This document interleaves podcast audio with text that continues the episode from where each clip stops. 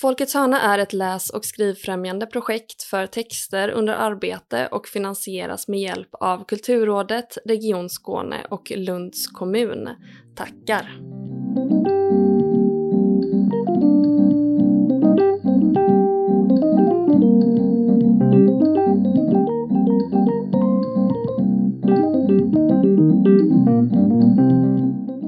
Och välkomna till Folkets hörna, en podcast om den skrivande praktiken. Jag heter Emilia Palmén, bredvid mig sitter Agnes Stenqvist och idag ska vi prata med Tove Folkesson. Hej Tove! Hej! Hej! Eh, du skriver bland annat sånger, pjäser och poesi, men ditt genombrott fick du med Kalmars jägarinnor, den första delen i trilogin om Eva Zackrisson. Du har också precis lämnat in eh, manus för din nya roman Den stora kyrkan som kommer ut i september. Grattis till det! Tack så mycket! Hur är känslan nu? Ja, men det är faktiskt väldigt bra känsla. Ovanligt bra känsla. Jag vet inte om det är liksom ett gott eller dåligt tecken, men eh, jag tycker jag har haft tid att kolla igenom den och jobba igenom den och få mycket feedback från olika personer på slutet.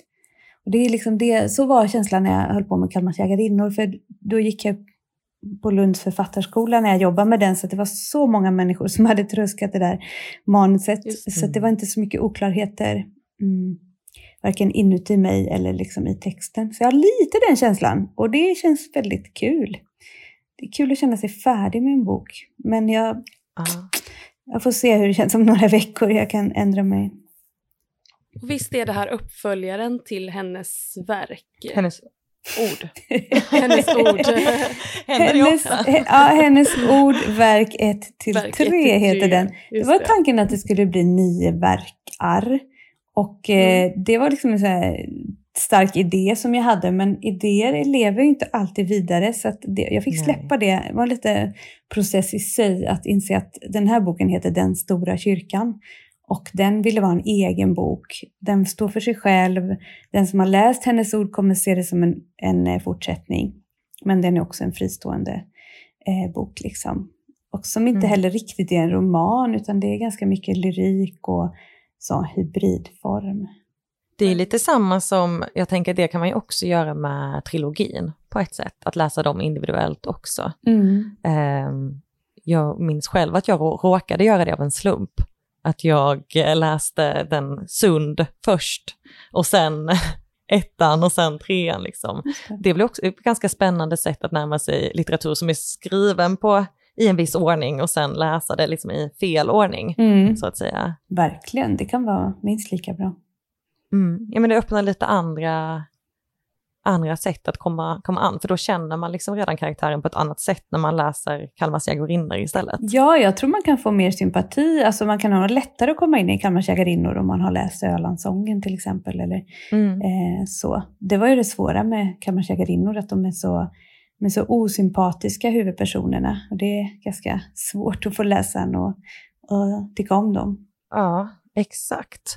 Jag tänkte på din, din skrivprocess då helt enkelt. Hur, har den liksom skilt sig mycket? Jag tänker kanske främst hennes ord som ändå som du säger hör ihop lite med eh, den stora kyrkan.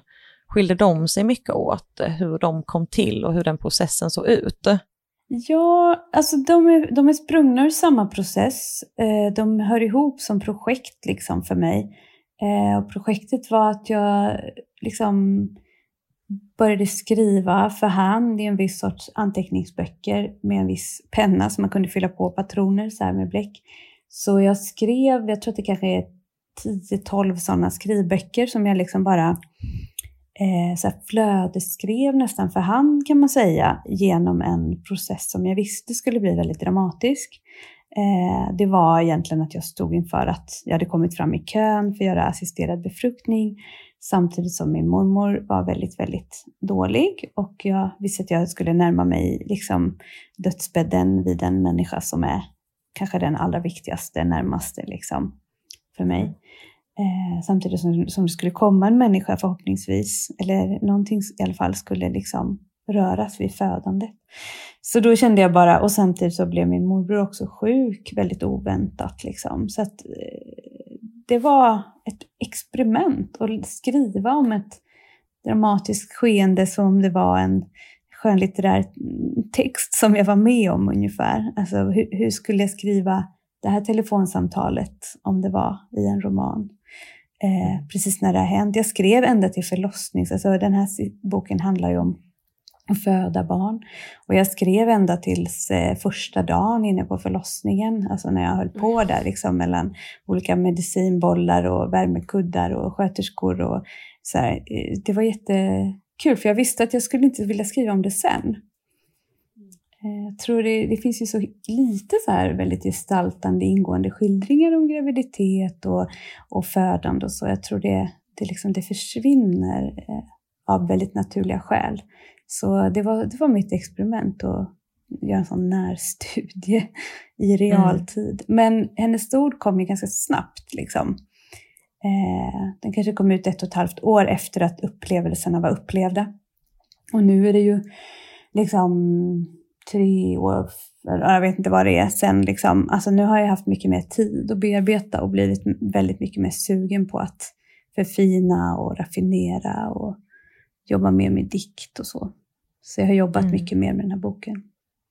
Hur har det varit nu då om du, för nu har du ju fått, fått barn eh, och du säger att du skrev fram tills att du liksom ploppa ut den. hur, eh, hur har det funkat med att, med att skriva i det här nya livet?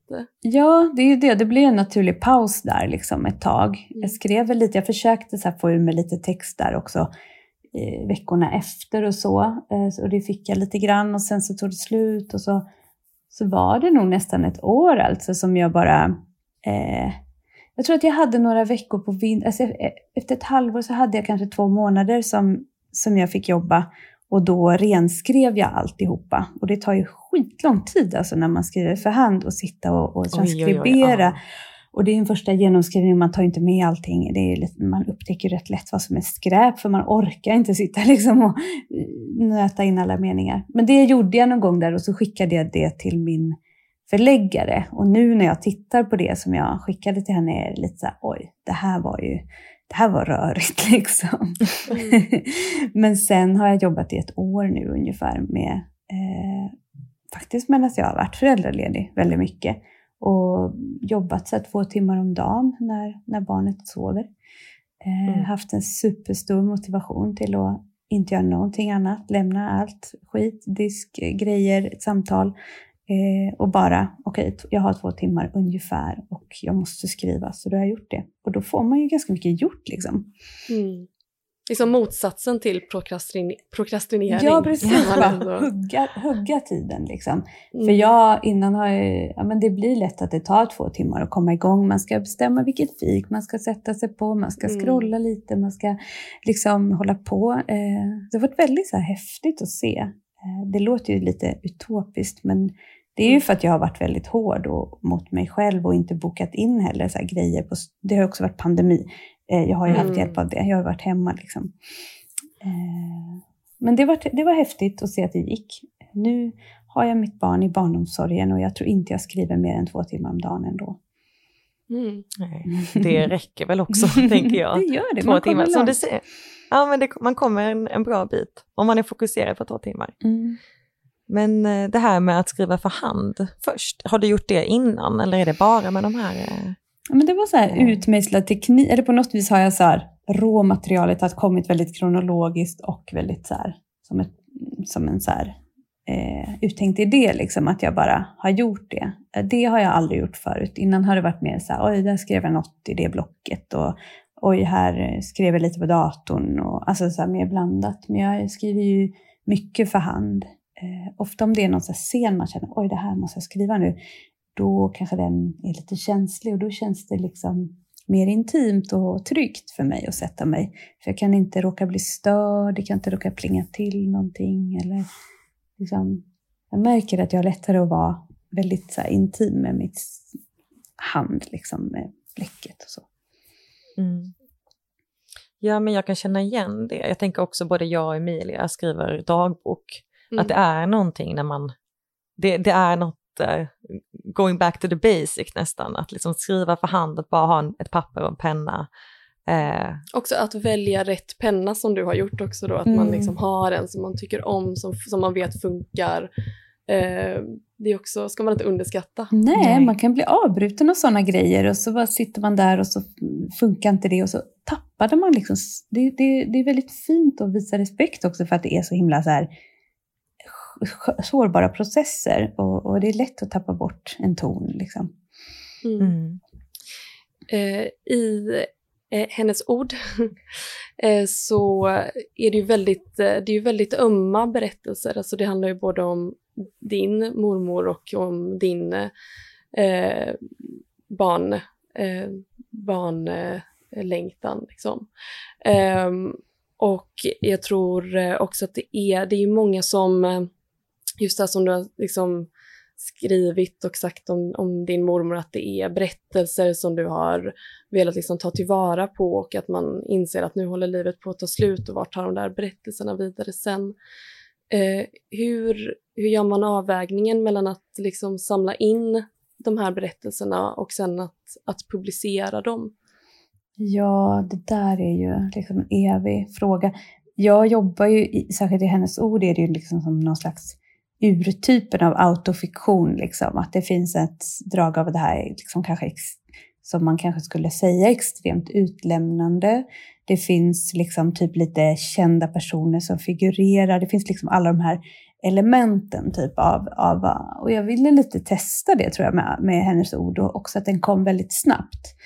Mm. Um, det var, jag hade liksom säkert gjort det annorlunda om jag hade tagit mer tid på mig och Ehm, det var som att jag ville testa det, eller att jag visste att så här, okay, den här boken den är så ganska rå och ganska... Liksom, eh, man, man känner liksom den där scenen, det är som en del i mitten som är kanske ungefär hundra sidor som handlar om eh, att få ett missfall. Och, och den, den är så nästan oredigerad. Det var liksom bara så här, när jag läste igenom den så var jag, men jag kan inte säga något om det här.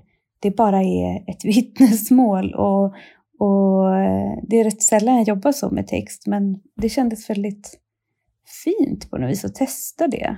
Och den kändes... På något sätt tror inte jag jag kommer jobba kanske så. Alltså jag gillar ju att hålla på och liksom putsa och nöta och vrida och liksom, för jag är som språkälskare. Mm.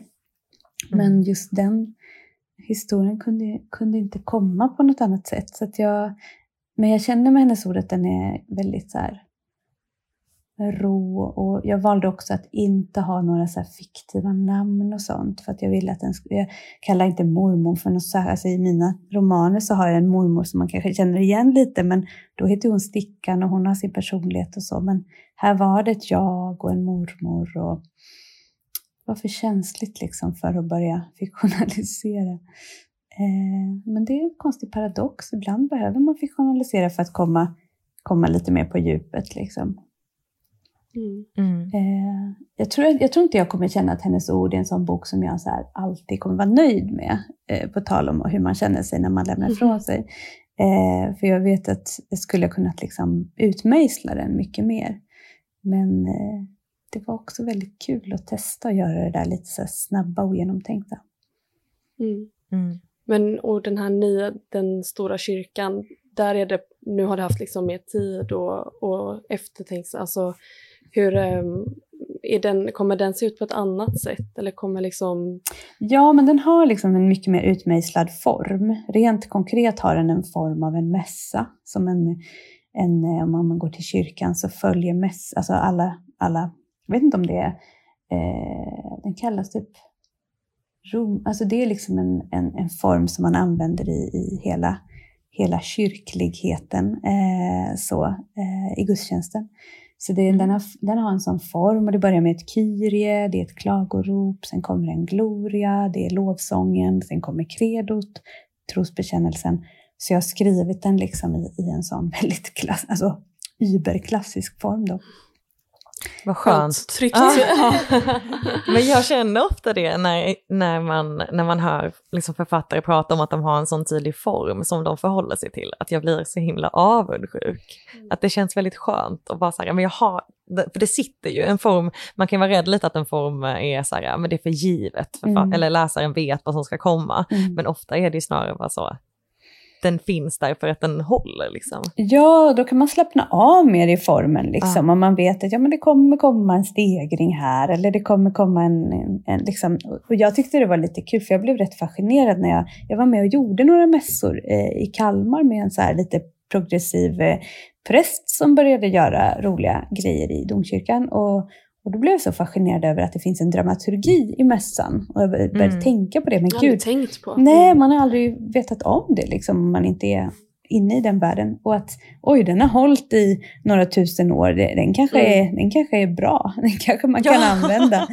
Eh, så det kändes väldigt häftigt när jag kom på det. Men det var rätt sent i processen. Det var i vintras när jag hållit på i ja, två och ett halvt år kanske med texten. Så kom jag på, fasen, tänk om jag testar att lägga det här rastret och dela upp delarna på det här sättet istället för det här med verkarna. Liksom, för det hade, hade tappat sin kraft. Eh, och då tyckte jag det stämde så himla bra. Det blev liksom som att delarna låg redan så. Eh, det finns en del som heter Pax och det är fridshälsningen. Och då hamnade den precis på det kapitlet när liksom huvudpersonen ska eh, ta adjö av sin mormor, liksom den här älskade föräldrafiguren och låta henne gå i frid. Och, alltså det, det låg väldigt så här, bra. Och nattvarden blev själva förlossningen och, och, det tyckte jag också var väldigt... Allting gav mig mycket så här, det gav mig en känsla av att... Eh, eh, en så här mäktig känsla som var väldigt inspirerande. Och lite utmanande förstås. Jag är inte så...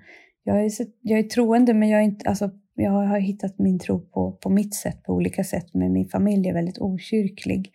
Eh, och jag har ingen aning om liksom hur människor som har, det, har liksom, som den här gudstjänsten är väldigt viktig för. Jag är svårt att förstå om det, om det kommer tas emot eh, på ett gott eller inte gott sätt. Eh, kanske olika också, att, så här, att man använder det som ett kulturarv, liksom, att vi har ju ändå det här, någonstans har vi det här i oss för att våra förfäder har gått till de här kyrkorna i alla hundra år. Liksom. Eh, vi får se, det ska bli jättekul. Vad spännande, jag tänkte precis fråga om du, om du själv är, liksom, vad du har för relation till det kyrkliga i sig. Om du... Ja, men jag, jag antar ju att jag kommer få prata om det eh, ja. med den här boken. Och det gillar jag lite, för men jag vet inte. Jag har alltid varit väldigt avundsjuk på Johannes Anjuru för han får alltid prata så mycket om tro och Gud mm. och existens och så eh, och jag har ju varit en andlig sökare hela mitt vuxna liv och eh, växt upp som sagt i en väldigt politisk familj där kyrkan är liksom som en krycka för de halta och, och lytta på något vis eh, i sinnet till också. alltså så väldigt föraktande av kyrkan. Och eh, det var väldigt eh, kändes väldigt som en stor revolution för mig att liksom jag kan få underkasta mig någonting högre, även om jag kanske inte har kunnat hitta typ, ja men jag ska vara exakt i den här kyrkan, eller jag har ju hållit på mycket med typ så här vedisk, alltså det som yogan är sprungen ur, vedisk eh, visdom kanske man skulle kunna säga, och, och um, mycket typ så här schamanska praktiker hållit på med. Så det, det är verkligen en del av mig och det är så jag också hittat mitt språk tror jag. Alltså kreativiteten för mig är också någon slags troshandling. Jag känner inte att det är jag, så här, den här lilla ego-Tove Folkesson som mm. kan orka liksom på något vis skapa det här, utan jag måste känna att jag är buren och så. Och jag har mm. också haft eh, liksom, tider i livet då jag inte hade klarat, alltså, jag hade inte kunnat lyfta mig själv. Jag, hade, jag har behövt underkasta mig liksom någon slags tro och bön och ta hjälp av andra människor som eh, eh, ja, också är sökande och troende. Så, så det, jag tror att vi, vi är väldigt många troende människor som, som bara kanske inte har en kyrka. Eh, och, och det här, den stora kyrkan, är liksom både en plats i boken som hon kallar för den stora kyrkan, som är som livets kyrka, där det föds och dör, det finns inga regler, det är en strand liksom där eh, naturens lagar gäller och man vet inte, man kan inte, man kan inte be om det man vill ha, man har ingen aning och guden är obarmhärtig. Liksom det är som en sån i den stora kyrkan så finns det inga budord. Det dödas hejvilt liksom. Och vill man föda ett barn, det kanske man inte alls får, även om man vill det. Naturen är ganska så grym, liksom. det finns ingen rättvisa i den stora kyrkan. Men det finns också någon slags längtan efter den här eh, som gemenskap. Det handlar också om att gifta sig. Eh, vad står det för? Den här lilla kalkstenskyrkan som vi känner. Eh, vad händer när man kliver in i civilisationen på det sättet också som två kvinnor som eh, vill på något vis befästa sin kärlek i den här traditionen. Så det är sådana frågor tror jag som det handlar om. Att varför, är det, varför är det viktigt? Liksom? Mm. Gud vad spännande. Mm. Eh, tänker, just när du säger att det hjälper också att det är någonting med det här sökandet och att det eh, är kopplat till ditt språk eh, och skrivandet. Du har ju ett väldigt folk icke-sonskt språk. Alltså det är en väldigt speciell stil som du skriver, som du skriver i. Har du någonsin liksom... Ehm, eh, hur, har du någon sån här liksom, sak som du kommer tillbaka till när du ska hitta till det språket? Eller finns det bara i dig? Tappar du någonsin bort det språket? Alltså, det är en väldigt stark röst liksom. Jättebra fråga. Eh, det, där, det är ju lite som man inte vet om sitt vet riktigt om sig själv, för det är så naturligt. Men jag har ju jag har inte skrivit så mycket när jag var ung och sådär, eller liksom haft sådana ambitioner. Jag har inte skrivit dagbok eller någonting, men, men nu har jag gjort det i 13 år kanske, eller vad det fasen är det? 2007 började jag skriva. Det är länge sedan. Det... Var det när du gick på, på Lunds författarskola? Nej, det var, det var innan det. Jag började skriva Eh, jag gick på folkhögskolor på med lite låtskriveri och så, här, så hittade jag en sån här metodbok hur man ska liksom behålla, så här, öka sin kreativitet, heter den då. Lev kreativt heter mm. den nu på svenska. Jag har ju skrivit ett förord till en ny upplaga av den bara för att mm. den blev ju min så här, lilla bibel. Och där handlade det om så att du ska skriva morgonsidor, du ska skriva tre sidor om dagen och det ska vara så här blaha blaha. Det behöver inte vara något särskilt. Du ska liksom bara underhålla kontakten mellan pennan eller liksom handen och det inre. Så det har jag gjort. Det är liksom min skola och ehm, eh, eh, jag kanske, innan det hade jag ju väl förstås en massa språk eftersom jag ville skriva dikter och skriva låtar. Och, och, men det kommer liksom från väldigt mycket så här, jag har alltid älskat språk. Liksom. Jag har alltid älskat hur människor pratar, om de säger roliga, har roliga dialekter eller alltså umgås med människor som har så roliga jargonger. Ehm, min familj, det finns mycket så här, man hittar på ord. Jag hade jättemycket egna ord för mig när jag var liten. Eh, det var alltid uppmuntrat liksom att bara så här, skoja med språket. Så jag tror att mm. del, dels det, jag vet inte, man behöver inte bli för självmedveten heller, men jag tror det kanske är lite så att jag håller på att skoja lite med språket. Att jag mm. gör lite så här, saker som bara är på skoj. Typ. Som jag, jag tycker att jag mm. tramsar ganska mycket när jag skriver. Även om jag skriver om ganska så här, tunga och allvarliga saker så är det som att jag hittar så här, lite konstiga bilder. Och så. Jag vet inte om det är det som är... Jo, men jag förstår vad du menar. Och just att det känns lite mm, liksom, utforskande också. Och just det här med radbrytningar och att man liksom ja, men undersöker lite i eh, liksom själva typ form och, och ord och eh, ja, men att det är lite sökande sådär. Ja, just det. Så hennes ord är väldigt mycket så sökande efter en form som är ganska, aldrig riktigt landar, så den är lite fri, det flödar omkring. Liksom. Mm. I den här boken har jag utmanat mig väldigt mycket att så här, varje del ska ha, här är det de här reglerna, här är de här reglerna med radbrytningar och punktering och, och, allt sånt. Det ska bli spännande att se hur det uppfattas på något vis. Eh, jag, jag längtar mycket efter att skriva dikt, men jag har svårt att hålla mig kort. Långdikt. ja, det blir det.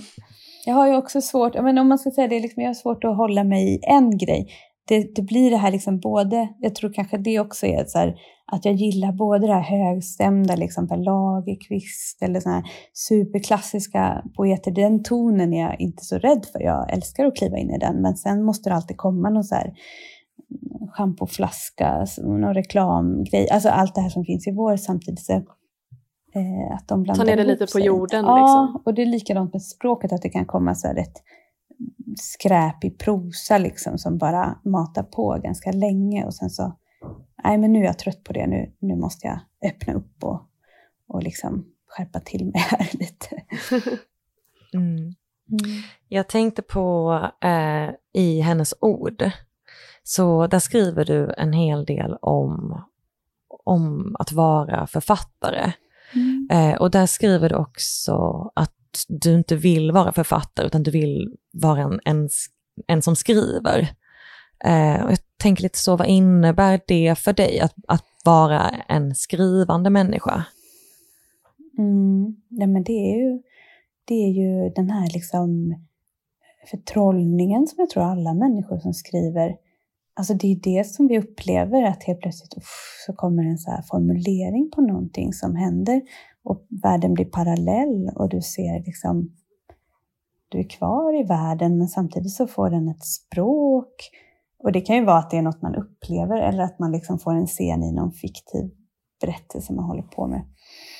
Att få de här liksom, jag vet inte, det är som att eh, det är ju så himla underbart att skriva när det, när det görs. När det funkar. Ja, när det funkar och när det händer av sig självt. Och, och just det här att man kan bli så lite förbluffad av sina egna meningar och hur de liksom, oj jädrar, det hängde ihop här liksom.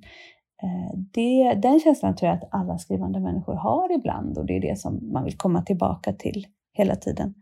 Ehm, och jag, ja, hennes ord är, det är lite intressant, jag kommer nog alltid få leva med det där att liksom skriva så, åh oh, vad jobbigt det är att vara författare författare.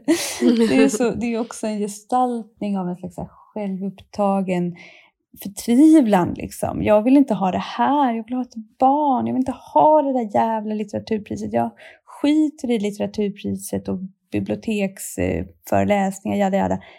Alltså för att så kan man känna liksom när man har någonting som bara, det är bara det, det är liksom bara det som kan mätta mitt eh, begär. Liksom eller min, min, det, det är någon slags gestaltning också av en så utbrändhet på, eh, på författarskapet istället för, för mig liksom idealbilden, det är ju att ha enormt mycket tid som är ganska monoton då jag kan gå så långa promenader, jag kan vara långt in i mig själv, jag, jag är försörjd av någon mecenat någonstans, ni vet.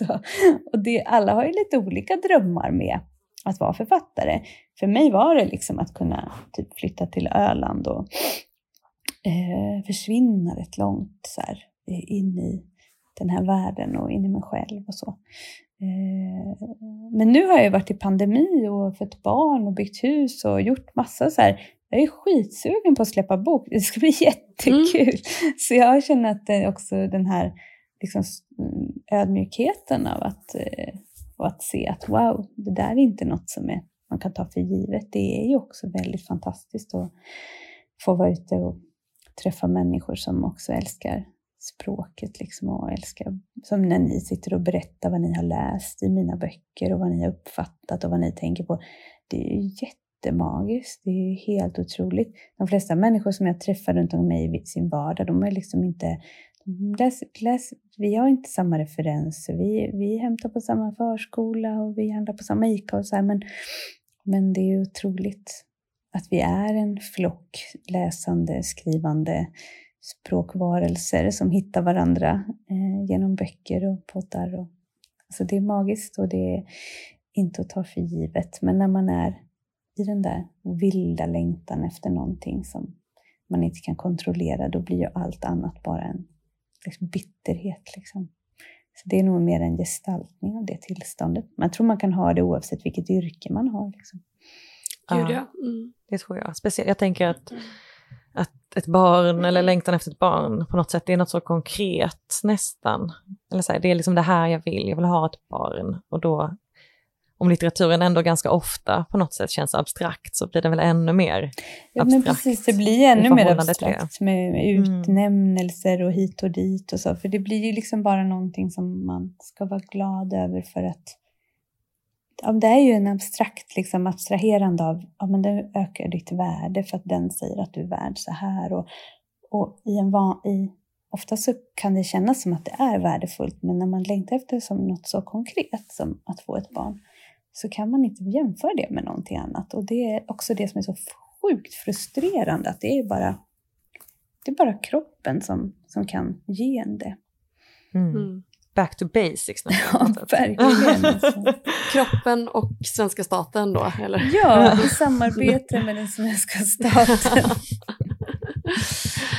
Eh, jag tänkte, nu har vi pratat en del också om just hennes ord, men jag är också intresserad eh, av trilogin. Eh, känns den fortfarande nära dig? Jag tänker det är ganska ett, ett tag sedan nu, liksom den sista delen kom ut och så. Hur, hur förhåller du dig till, till de böckerna? Men det är en lärprocess. Liksom. Jag kunde inte någonting om att skriva romaner när jag började med, med Kammarsägarinnor när jag var 27 eller 28 eller något sånt där. Tio år sedan. Eh, ganska kort tid. Så det är en stor del av min skola och jag tycker det är spännande med processen. Liksom. Hur, hur skriver man en bok och hur blir det och när blir det färdigt? Och när, typ som Sund, den blev aldrig färdig. Jag är inte färdig med den boken. Den, den kommer jag aldrig vara nöjd med. Liksom. Men Kammarens mm. blev jag färdig med. Sånt tycker jag är spännande att känna på i efterhand. Va?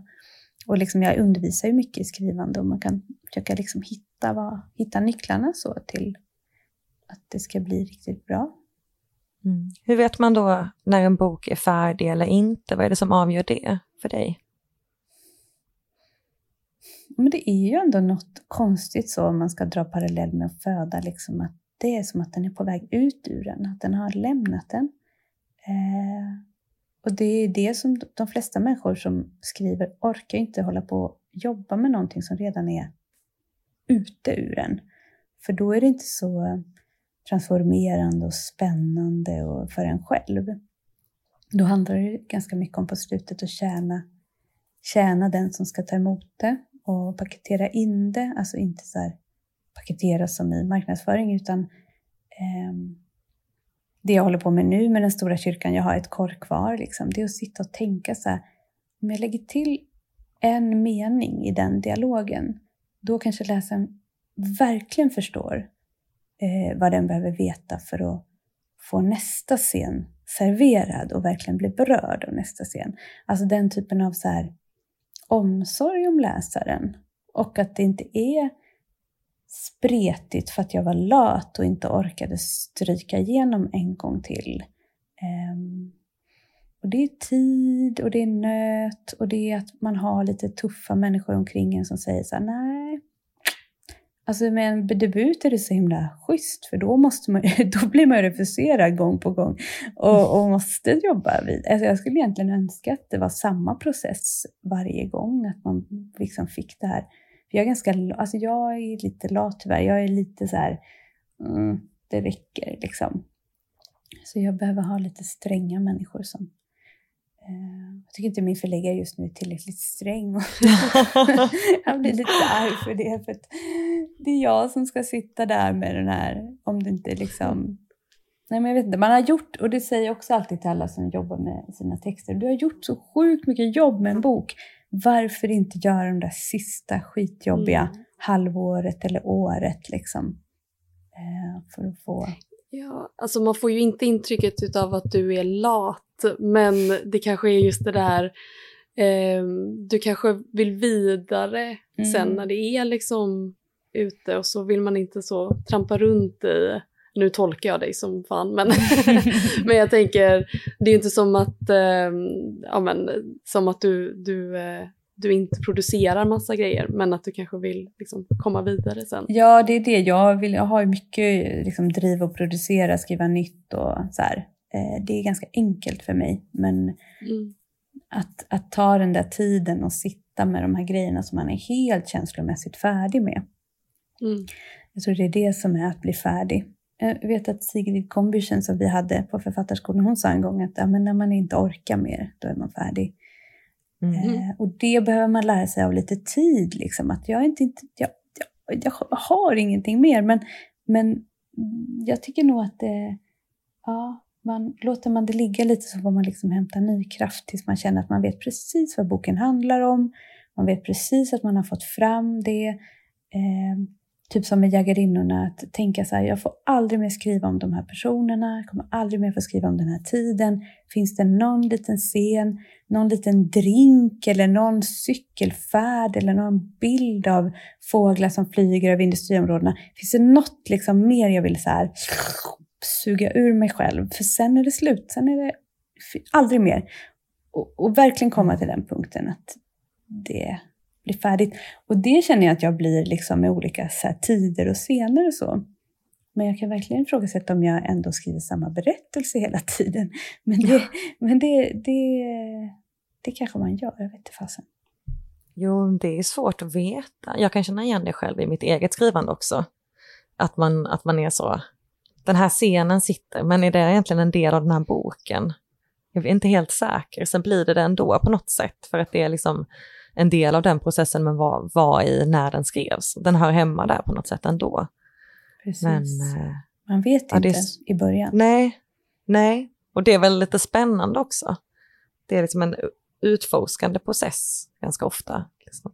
Se vad som fastnar i så, myggnätet. Mm. Nej, men det är som du säger, att myggnätet i slutet när boken är färdig, då vet man precis hur myggnätet är. Men när man är i början så måste man liksom bara samla allt möjligt och som kan falla i stora, små maskor. Liksom.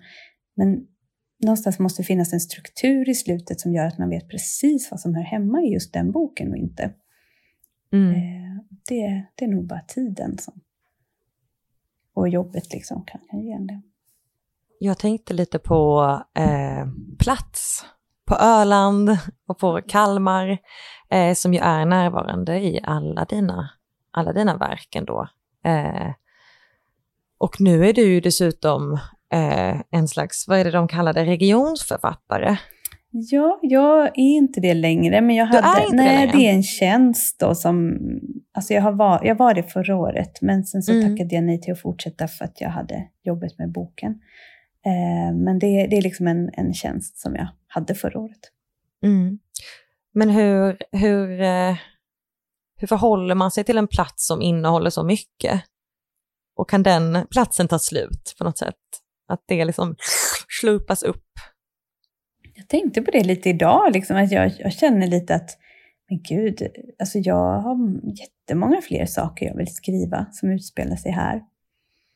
Eh, mm. Och att jag känner mig lite, alltså det brottas väl alla som skriver med, man känner sig tjatig, man känner sig, men gud, ska jag inte göra något nytt, ska jag inte göra något annat? Eh, det kommer jag ju nog göra formmässigt, men det jag vet inte, det, det har så mycket liksom, det är så fullt av berättelse och, och ja, vad det nu är med en plats som gör att man vill skriva om. När jag tänkte på så här, skulle jag vilja skriva något om Stockholm Stockholm eller Malmö. Alltså jag har bott i Malmö och Stockholm. Och, alltså jag har ju minnen, jag har också varit uppe i fjällen ganska mycket. Så här, som att jag bara, men det finns inte tillräckligt för mig just nu, men det, det kan ju mm. komma. Uh, jag vet inte riktigt. Det, det är väldigt märkligt tycker jag själv, alltså varför, varför en viss plats blir så viktig. Liksom. Mm. På tal om eh, Malmö så har du ju också varit med och skrivit en kollektiv eh, dikt eh, som heter Det enda som är gratis i Malmö är utsikten eh, ut ur Malmö. Eh, som är skriven tillsammans med två andra författare. Eh, hur ser du på eh, det kollektiva skrivandet? Skrivandet kan ju vara så ensamt annars. Mm. Ja, just det. Det var, det var kul. Det var när jag pluggade där nere. Freke Reihä och Thomas Klas Ekström. Eh, vi gjorde en dikt bara, liksom. men det var i och för sig, vi gjorde den över mail för att eh, vi var mm. inte på samma ställe då. Vilket är kul, liksom. det är kul att, att här, släppa sitt ego lite grann mm. och gå in i ett tema istället. Vi skulle göra som en, en lång dikt om, om Malmö på ett eller annat sätt. Ehm, men det svåra med det är väl liksom att det är svårt att våga eller kunna komma riktigt nära sig själv. Ehm, och det är ett konstigt dilemma. Man vill släppa sitt ego, men samtidigt i ens ego så finns elementen till det här som gör att det blir riktigt nervstarkt och bra. Liksom. För det är lite som när man gör sån här vika gubbe och så ritar man någonting. Vissa är skitbra på det, men jag kan känna så här, ni vet sån här vikgubbe som mm. man gör mm. lite var. Alltså vissa gör ju jättebra och, och liksom det blir jätteintressant, men det är som att det också kan bli väldigt så platt, typ så här, för att jag behöver inte stå bakom det, så det blir liksom bara lite det blir ju plojigt liksom. Eh, och en hel bok orkar man ju inte skriva liksom, på ett plojigt sätt. Det måste förändra en, det måste så här, gå ner i någonting som du verkligen behöver vara i inom dig själv. Eh, och det tror jag är jädrigt svårt att hitta det tillsammans liksom och gå ner i exakt samma gryt och gräva efter sina skatter. Det verkar som att människor har sina skatter på olika platser och man måste gräva upp sina egna. När det gäller, för mig i alla fall, när det gäller liksom språket. Sen är det väldigt, väldigt kul. Jag jobbar jättemycket i process med andra människor kring mina egna och deras texter. Alltså att vi läser varandra på tidiga stadier. Jag är inte alls rädd som sagt för att skicka till min förläggare fast det är typ så här bara hej och hå, liksom, det här är mina första utkast. Det gäller ju att man jobbar då med människor som förstår att så här, oj, det är inte det här, hon tycker inte det här är det bästa hon någonsin har skrivit. Hon, hon bara visar mig ett utkast, för annars kan det bli ganska jobbiga responsmöten mm. när man bara känner att säg vad du menar. Eh, men det är lite så här, mer för ens egen skull också, att det är där det spännande händer. Det är där mina läsningar kommer som närmast. Det är där man känner så här, wow, varför jag håller på med det. För det kan ju vara kul att få en recension om den är jättefin, men det är nästan aldrig det känns ju nästan aldrig bra. Det känns ju aldrig nästan som att man känner sig sedd eller någonting sånt. Utan känna sig sedd, det, det, det får man göra med sin skrivgrupp. Liksom. Mm. Och hur har du hittat eh, den flocken, din, dina skrivpersoner? Liksom? Ja, det har varit lite olika genom, genom tiden. Jag har verkligen så av självbevarelsedrift förstått att jag behöver ha en skrivgrupp hela tiden och varit kanske ganska tjatig till och med. Eller så här, verkligen bara, okej, okay, kan vi vara en grupp? Får jag skicka min text till dig? Kan du läsa? Jag har hört av mig till folk som jag knappt känner och som jag bara har en känsla av att den personen kanske skulle ha något viktigt att säga om min text. Eh, ehm, jag har nog generellt varit lite tjatig så som, som skrivande. Eh, och det har bara varit eh, någon slags känsla av att texten behöver det. och sen får den säga nej liksom. det,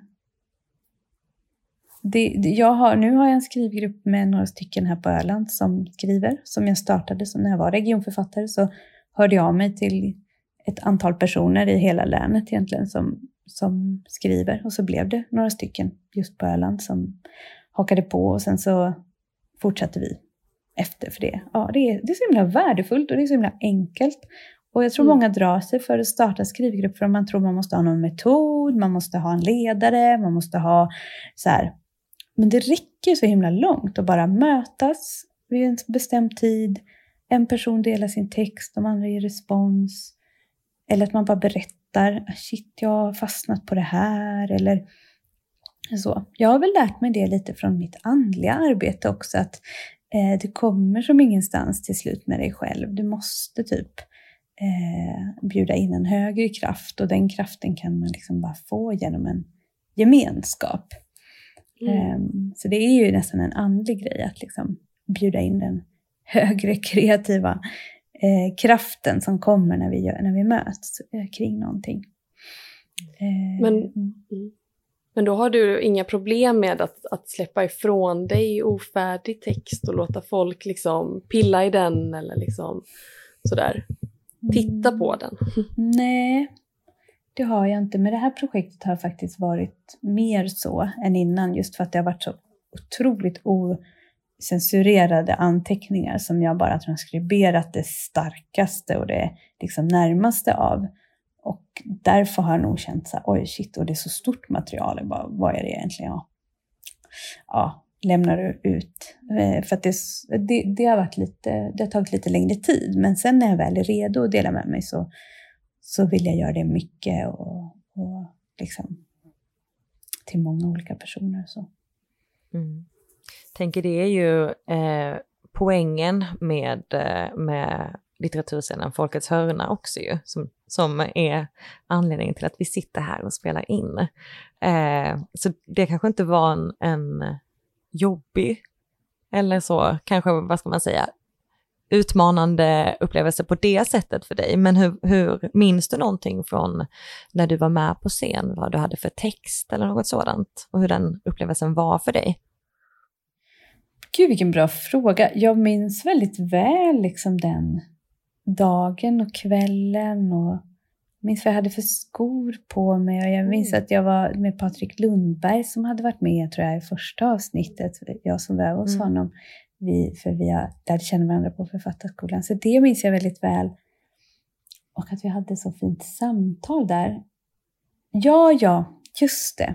Det var ju delar av det här eh, projektet som jag visade. Det handlade ju om barnlängtan och, och liksom jag kommer inte ihåg exakt vilken, vilken sida, men det var några sidor ur hennes ord. Och jag kommer ihåg att jag fick så respons, typ väldigt personlig utifrån, ja Oh, det är ju, romantisera inte det här med att få barn så himla mycket. Sen sitter du där med småbarn och då är det liksom bara att byta blöjor. Typ det var så fint. Det var som att det provocerade några mammor i publiken. Mm. Liksom. Mm. Och det tyckte jag var sjukt kul för att det, det här projektet går väldigt mycket ut på att faktiskt så här, upphöja och romantisera och, och låta det vara så där begärligt och stort. Och, Likadant, jag skriver om, liksom om förlossning, så här. lite på samma sätt som om missfallet, så skriver jag så här väldigt nära och ingående fysiskt och mentalt och så här, om, och gå igenom förlossning. Och det känns nästan som att det är ett tabu att göra så stor grej av de här sakerna. Liksom. För att ja, men det är så många kvinnor som har gått igenom det här före dig. De har inte klagat, de, det, de har klarat det utan problem. Eh, eller så här att man bara, ja men småbarn, det är ändå mest att hålla på och liksom springa efter kladdiga händer. Och jag vill skriva om det liksom, totalt inga jädra kladdiga händer, utan så här, varför är det så mäktigt och varför är det så stort och varför, varför kan det vara en så begärlig sak? Liksom? Och väldigt många säger ju ändå så här, det här är det största jag varit med om. Men så får man inte veta så mycket mer. Nej. Eh, och det tänker jag också ha att göra med att vi lever i ett patriarkat där vi inte har fått upphöja de här Alltså att vi gör oss en björntjänst liksom i att vi inte får upphöja de här typen av övergångsriter. Liksom. Eh, det, och det blir alltid ställt i relation då till att ja, ja, men alla kvinnor föder inte barn. Blir de inte så här upplysta på det här sättet? Eller ni vet som mammor kan vara så väldigt, eh, väldigt så här, eh, eh, ja men det förstår inte de för de har inte fött barn. Så här. Och allting är höljt i ett mysterium. Och det tycker jag som författare är spännande att bara rätt in i det där som inte sägs. Kan jag mm. säga det? Har jag ord för det? Ja, nu har jag mm. varit med om en förlossning och alla säger att det är obeskrivligt. Ja, ja, okej. Men jag försöker så gott mm. jag kan. Eh, så kan någon annan följa efter liksom, och så kanske vi får en större berättelse om, om den här stora liksom, kvinnliga erfarenheten som kanske också är tystad av eh, själ som, som är liksom, patriarkatets eh, vilja att hålla kvinnor liksom, tysta om sin kraft. Så. Mm. mm. Gud vad intressant. Det, och, ja. Nej, men i, i, hennes ord också, eh, att eh, du skriver liksom just det här med att ja, men, svenska staten kommer så nära inpå och liksom är ja, i en. Liksom. Eh, och att på ett sätt så är det ju det, du bjuder ju in läsaren till det också, att få vara så nära eh, och liksom komma in i den processen. Och eftersom att det också har varit eh, sådär, ja men barn är bara något som händer och att man har någon, ja men det finns någon slags uppfattning om att det är så, men så är det ju inte för alla och den processen eh, är ju verkligen inte någonting som vi brukar prata om eller liksom bjuda in folk till alls. Nej, man gör ju det när man har fått en ultraljudsbild när barnet är 13 veckor liksom, och, och det är lite eh, goda prognoser för att det ska gå bra. Liksom. Det är väldigt så här, ty tyst ända tills man kan vara säker. Men det, det är intressant att du säger det, för, för Alltså där du sa att eh, jag bjuder ändå in läsaren på samma sätt, även om det är så obehagligt att bjuda in den svenska staten med sina bestick och, och liksom mm. mätverktyg och det liksom i ens inre. Eh, så bjuder jag in en, en, en, en läsare där. Det, det, det, har liksom inget, det finns inget svar sådär på... Det kanske är för att ta makten över det på något vis. Mm. Mm. Det tycker jag du ska göra också. det är väldigt, väldigt, eh, det blir ju väldigt nära och blir ju väldigt ärligt och fint och hemskt och rör vid den. Man känner, sig ju, man känner ju sig liksom vördnad som läsare. Alltså man förstår ju att man har kommit in i någonting som är väldigt eh, ja, men, ömt liksom och mm. ja, men, ömtåligt och samtidigt mm. absolut inte. Men, mm. men eh, mm. Jag tänkte på en sak också, jag fastnade, du hade i, i hennes ord eh, några, jag tror det var främst i den här missfallsdelen som du hade vissa delar som börjar med olika så här, fragment från Sappho. Mm. Eh, och då var det ett där som verkligen fastnade hos mig, som jag på något sätt liksom associerade med hela boken. Eh, och det var, eh, det står så här, jag har en sak jag vill säga dig, men skammen hindrar mig. Och det tyckte jag på något sätt, det satte sig väldigt starkt i mig, för det blev liksom dels skammen kanske i det här på något sätt autofiktiva, i att, i att vara, skriva om det som händer runt sig och de som finns nära sig, men också just den här skammen i, i kanske att förlora ett barn, att hur ska man berätta, när ska man inte berätta, eh, som ändå skildras på på ett ganska djupgående sätt i boken. Jag tänkte liksom hur, hur förhåller man sig till den skammen och så när man skriver? Fin, eller finns det en skam som du förhåller dig till eller förhöll dig till? Mm. Ja, den är ju liksom väldigt så här mycket bränsle, liksom, den där skammen. Eh, jag har en sån himla jobbig fluga här. Jag tänker Klara, Klara kommer bli galen på den här flugan. Hon sa bara, men det är bara trevligt med lite fluga. Det är lite miljöljud. Bara, ja, men den ja, är, det är miljöljud. Never Det är här jag sätter, fluga. sätta sig på dig. Ja. Så jag funderar på, jag ska... Ah, nu försvann det en liten stund. Ah, Okej, okay, vi provar lite till. Förlåt Klara. Eh, men det var jättefint att du tog upp det citatet och att det landade liksom i dig. Jag älskar ju citat. Jag älskar ju, det gör ju, det tycker jag, ah, man vill alltid sätta in citat och man vill alltid, så får jag alltid så bråka liksom med redaktörer och så här att bara, ah, nej men ta bort det där, man vill bara ha dina egna ord och jag har tagit bort jättemycket citat från den här nya boken men vad fint att bara höra att så här, nej men för vissa läsare så, så är det ändå väldigt så här, starkt. För jag har ju med dem för mm. att jag själv är berörd av dem. Liksom. Eh, men skammen är ju... Men den, den är bränsle för att den är liksom det här förbjudna som gör att det blir så himla spännande att gå in där. Och den här boken är ju skriven väldigt mycket ur någon slags vrede över att det här händer mig och det ska fan inte jag behöva vara ensam med det här är fan helt jävla omänskligt att gå igenom. Och sen så sitter alla liksom och säger ja, ja, men det är så vanligt, det är så vanligt. Som om det skulle göra saken lättare, liksom ännu mer så men varför har jag då inte fått det gestaltat för mig? Varför, varför finns det inte skivor om hur missfall? Varför finns det inte hela Alltså var, varför är det så, så varför är det någonting som jag liksom bara ska eh, genomlida i tysthet? Jag, jag det var sån vrede liksom, och som, som är en motkraft mot skammen egentligen. Så skammen är ju det som hindrar. Men mm. det är också bränslet liksom att kämpa med skammen. För att när jag kämpar med skammen så är jag någonstans där det finns nerv. Um, så. Det är ingen idé att skriva så mycket om sånt som inte är i närheten av skam. Uh, det kan det ju vara. Alltså det kan ju vara så här, du vet, om man bara vill skriva någonting väldigt vackert. Men ofta så finns det i en kanske en skam av att bara skriva vackert. Mm. Då bara sitta och blaha blaha och skriva om havet och ängarna. Eh, det kommer ju också en skam. Liksom. Allt möjligt eh, kan ju kännas förbjudet. Liksom. Mm. mm. Det, det är ofta Skammen så. som rot till till allt kreativt. Mm, mm att det blir så här, det, drivkraft, det är där vi ska mötas. Det är ju, jag har suttit, eh, liksom, delar av mina, min personliga eh, resa har varit att eh, gå en hel del på tolvstegsmöten. Eh, och då sitter man liksom i en cirkel och så berättar man någonting för varandra.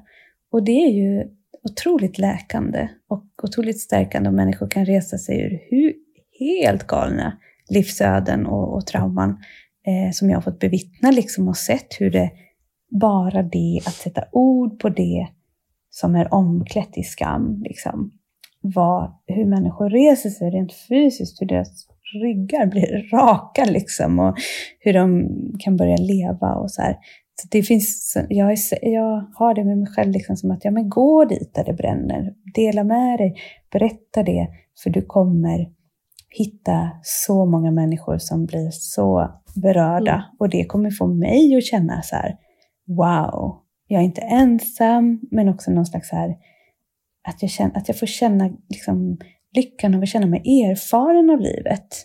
Inte, att, inte lyckan i att känna mig oskadd av livet, utan mm.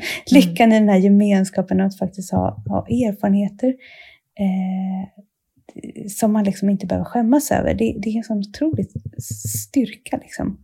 Jag tror jag har sett andra människor kunna berätta om sina liv utan skam, fast de berättar sånt som är så här djupt eh, inne i skammens eh, värld. Så, så, det, det, så där finns en sån jättestark drivkraft. Mm. Tack eh, så jättemycket för att du ville dela med dig av allt det här eh, idag. Eh, har du något sista som du skulle vilja säga eller, eller berätta? Mm. Jag vet inte, det var jättekul och fint. Och det är så fint att prata om skrivande från ett skrivandets håll. mm.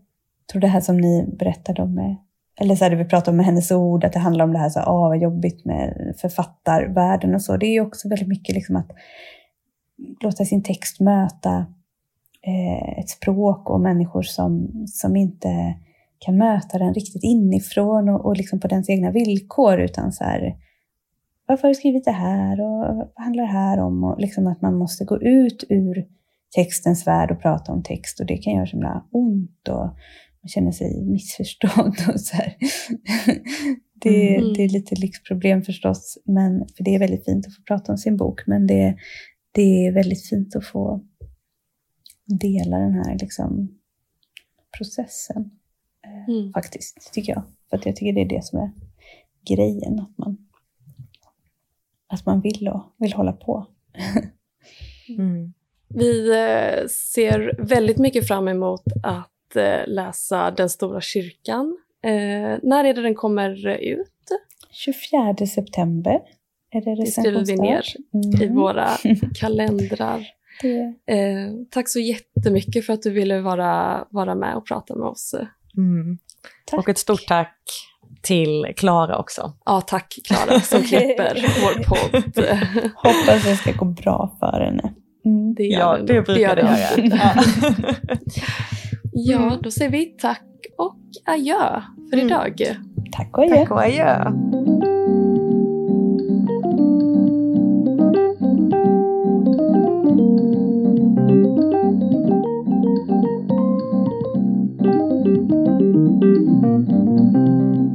Vad kul att ni har lyssnat på Folkets hörna. Har ni några frågor eller vill komma i kontakt med oss så kan ni mejla på hej och följ oss gärna på sociala medier, eh, Facebook och Instagram. Där heter vi Folkets hörna.